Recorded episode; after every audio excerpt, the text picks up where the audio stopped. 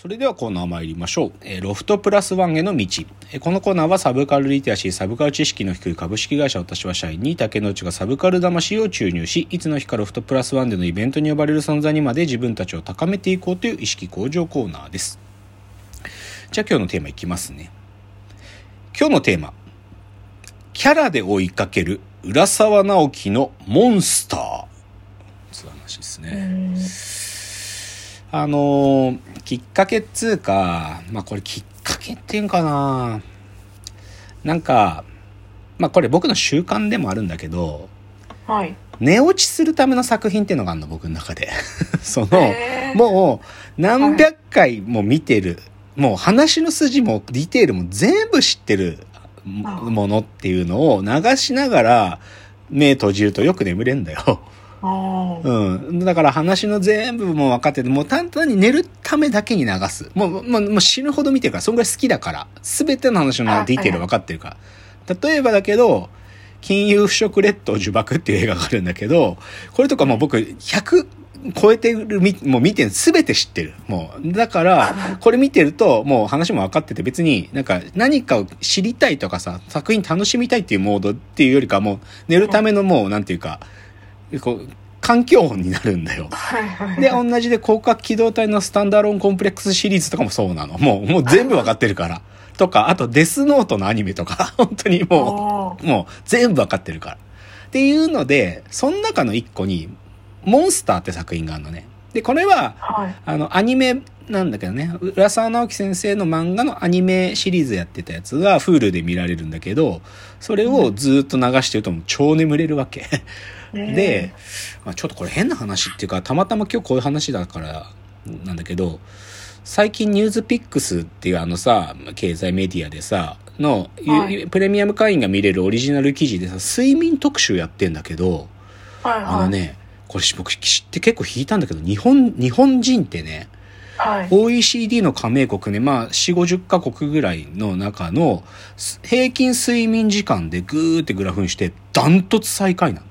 の。世界の睡眠時間平均8時間ちょっとぐらいなんだけど、日本人って7時間ぐらいしか寝てないんだって。あで、で、その翌日、で、まあ、すっげえ一番寝てるのは南アフリカの人で9時間半ぐらい寝てるんだけど。で、アメリカ人もそのぐらい寝てる寝てるんだって。ーはい。で、その翌日の特集で、じゃあ、その睡眠時間と一人当たり GDP の散布図っていうかグラフがあって、はいはい。明らかに日本はさ、その、こう、異常値なのね。なんかその睡眠、すまあ、要は言いたいのは睡眠時間と GDP は非正、相関関係があるんだと。正比例してんだとだけど、日本はガクンと下にあってさ、よくこんな、なんか我慢して仕事してんな、みたいな。如実にあるから、寝るの大事なんだよ、やっぱり。寝なきゃダメなんだよ。っていう、まあ、そんなのもありながら、でも僕の寝るツールとして、でもそれは、いある意味では、その、雑に見てるってわけじゃなくても死ぬほど見たのでそういう寝るツールとしてのね寝落ちするための作品っていうのの一個でモンスターっていうのがあるんですよ。はい。で、まあ、これもうちょっと違うきっかけもあってさ前回ちょっとそのメルケルさんの話とかさロックはがその冷戦の壁壊したみたいなのやったじゃん前回190、シャープ197で。で実はこのモンスターっていうのはその東西冷戦ものなんだよな。東西冷戦ものっていうか東西の冷戦の時になんかこう東側で秘密裏に行われてたことが結構物語の重要な役割を占めるっていうので無意識にそれが刺激されてたのか今週一週間ずーっとモンスターを寝落ちで使ってたのよ。で、ラジオトークでも、この中でも、シャープ27の時に、あの、頭脳、頭脳戦漫画の話をした時に、モンスターの話半分触れてるんだから、かつては触れてるんだけど、だから、まあ、かつてはでもその時はちょっとどっちかというと頭がいいキャラクターがいるみたいな話で触れたんだけど、ちょっとちゃんとしっかりモンスターの話したっていいなと思ってるんで、なので、はい今日は浦沢直樹先生のモンスターという作品について話します。うんで、知らないでしょ、深井さん。多分。知らない。知らないですよね。うん。ちなみにさ、20世紀少年とか知ってんの？ああ、わかりうん。ます。20世紀少年を書いた浦沢直樹の、その、あ20世紀少年よりも前に書いたもの。それがモンスターです。で、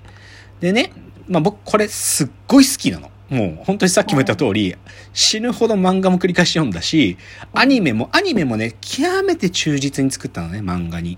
だからアニメもすごくよくできてるから、ずーっと見てるわけ。で、実際、あの、いつ連載されてたかっていうと、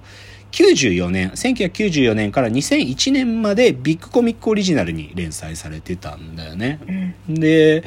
まあ、すまあ、だからある意味僕大学生の時に最終回来てさ、まあだからまあ死ぬほど楽しんでたわけよ。面白かったし。で、じゃあちょっとあらすじ、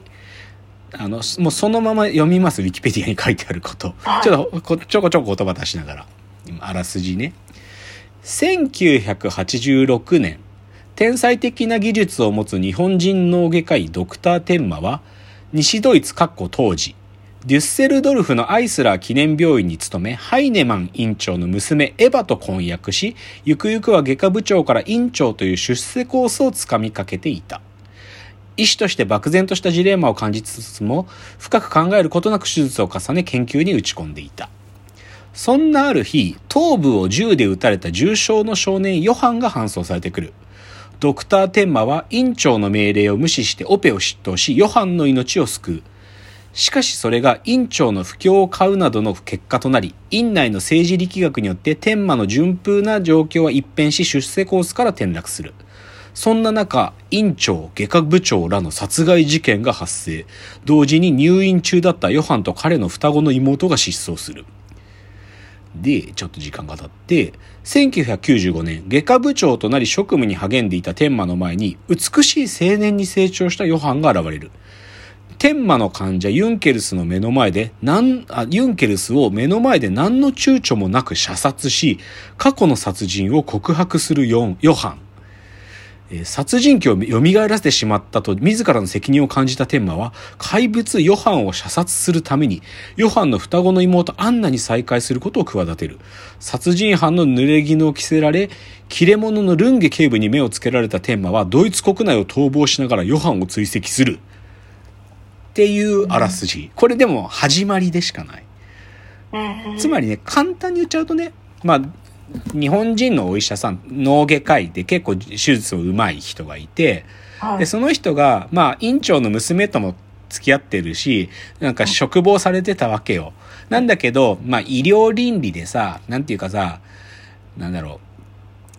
こうこの、こっちの手術を優先した方が病院の名声が上がるっていう指示をね、院長にめ指示されて言われるんだけど、いや、先に来た、こっちの少年は俺じゃなきゃ救えないんだから、つって俺が手術して、で、助けた少年、ヨハンっていうのがいるわけ。うんで、で、で、で、それで、だでだけど、まあ、そんなことしちゃったから干されるわけよ、病院で。干されて、もう出世コースから外れちゃう。で、だけど、そこで、その少年、助けた少年の前でね、あんな奴ら本当に自分の権力のことしか考えてないって、あんな奴ら死ねばいいのにって、ドクター・テンマっていう医者が言うんだよ。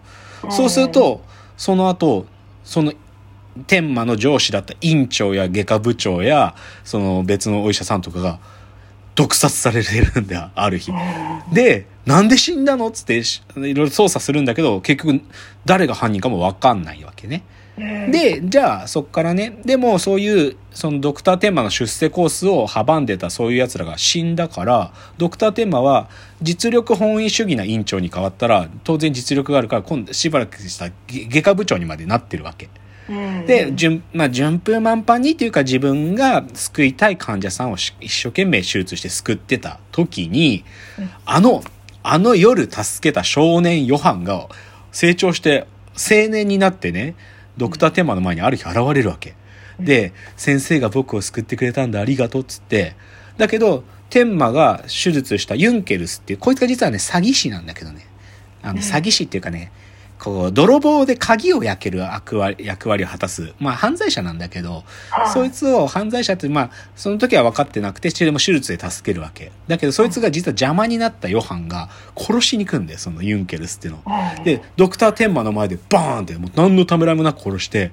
でね、実は、あの院長たちを殺したのは僕なんだって言うんだよ、そのヨハンが。だって先生、あの時、寝てる僕の前で言ったじゃないか。あんな奴ら死ねばいいのにって。だからその先生の思いを僕は叶えたんだよ。キャンディーでね、っつって、毒入りキャンディーを食べさせて、院長たちをヨハン殺したっていうわけ。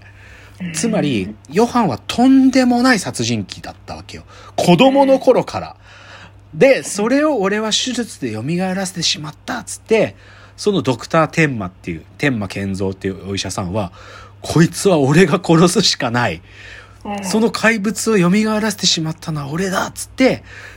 で、だけど、そのさ、ユユンケルスを殺したのと同時に、院長たちもドクター・テンマが殺したんじゃないかっていう疑いがかけられて、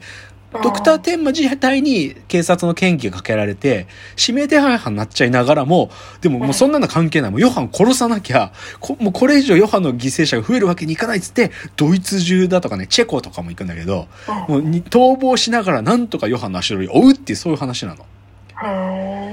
この時点でワクワクするでしょなんか。ーとんでもない殺人鬼を手術した執刀医が蘇らせてしまったっていうその責任を感じて、なんとかこいつを殺さなきゃって思うんだよ。だけどヨハンはね、あまりに頭が良くて、うんあまりに恐ろしい悪なので、だからな、もうね、結局最後どうなるのって話なわけよ。はいはいはい。っていうのが、このモンスターって言っても物語、本当に前半、もう最初の最初。で、これが、アニメだとね、2004年に、あの、結構しっかりやったんだよね。2004年の4月から2005年の9月で、全74話ぶっ通しでやったの。6クール連続で。で、新アニメだったんだけど、すっごいしっかり作っててね、なんていうのかな。本当に漫画のディテール、こぼさないように作っててね、アニメもほんとよくできてるんで、まあ、漫画を読むのでもいいし、アニメを見ても、どっちでも、なんか、情報がな、どっちを読むから損なわれるってことなく、ないし、うん読み応え、見応え、どっちもお同じくらいなんで、そういう面白い作品がモンスターなんですよ。で、今日はじゃあこのモンスターね、でも、